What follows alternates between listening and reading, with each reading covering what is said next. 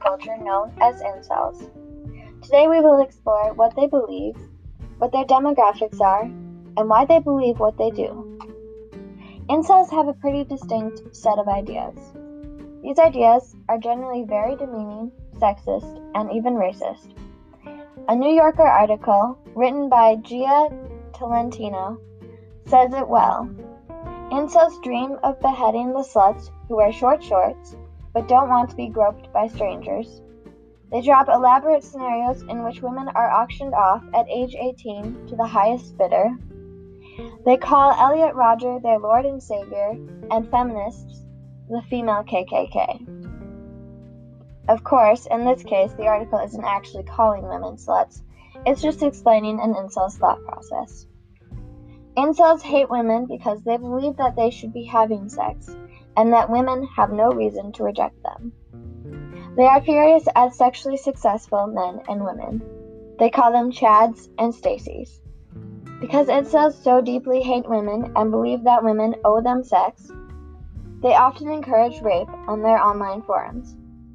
They believe it is their right to have sex with a woman whether or not she wants it, especially because she doesn't want it.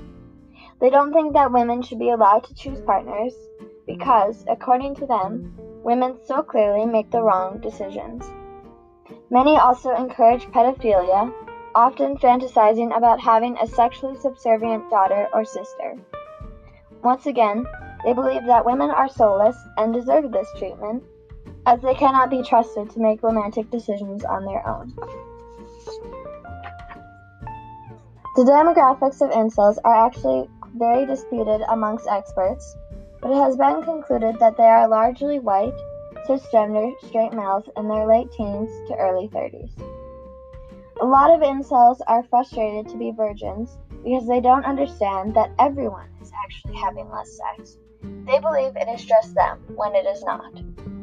A study conducted by GSS showed that, historically, never married men have reported higher sexual frequency than never married women. However, in the 2014 and 2016 GSS samples, that changed. Never married men now report slightly lower sexual frequency than never married women. It continues on to explain this data.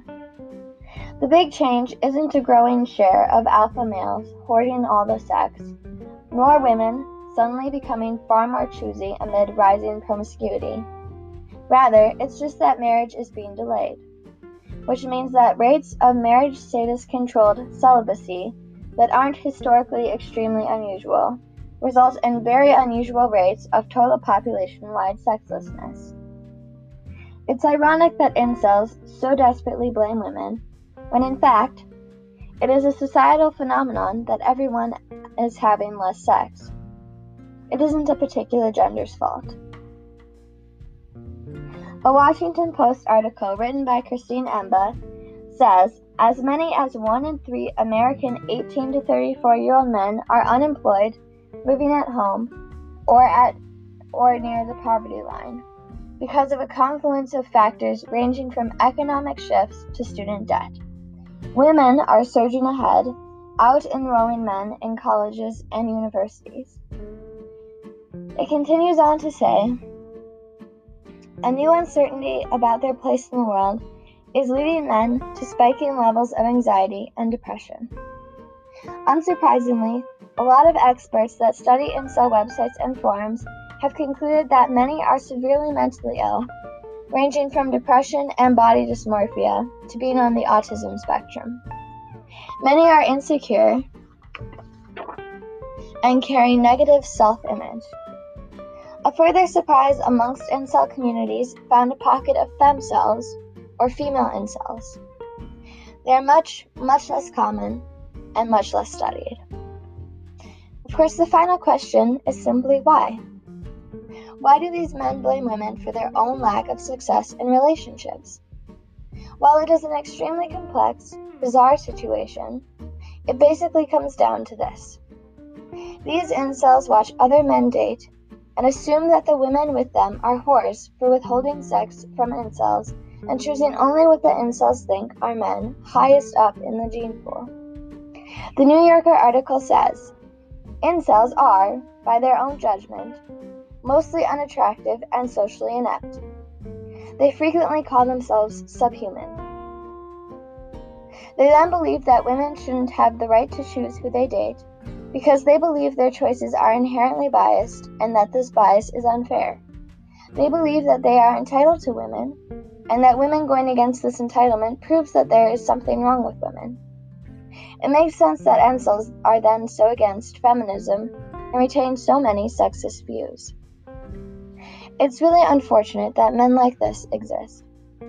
I am both really disgusted by these men and feel very sorry for them, because I think it is a shame that they see the world the way they do. I hope someday that these kinds of men will never appear again, because mental illness will have less stigma and stress on sexual prowess is less present against amongst men. This podcast does not contain the views, opinions, beliefs, or policies of the New Prague area schools. This podcast was created for academic purposes for current social issues, and the opinions expressed are those of the creators.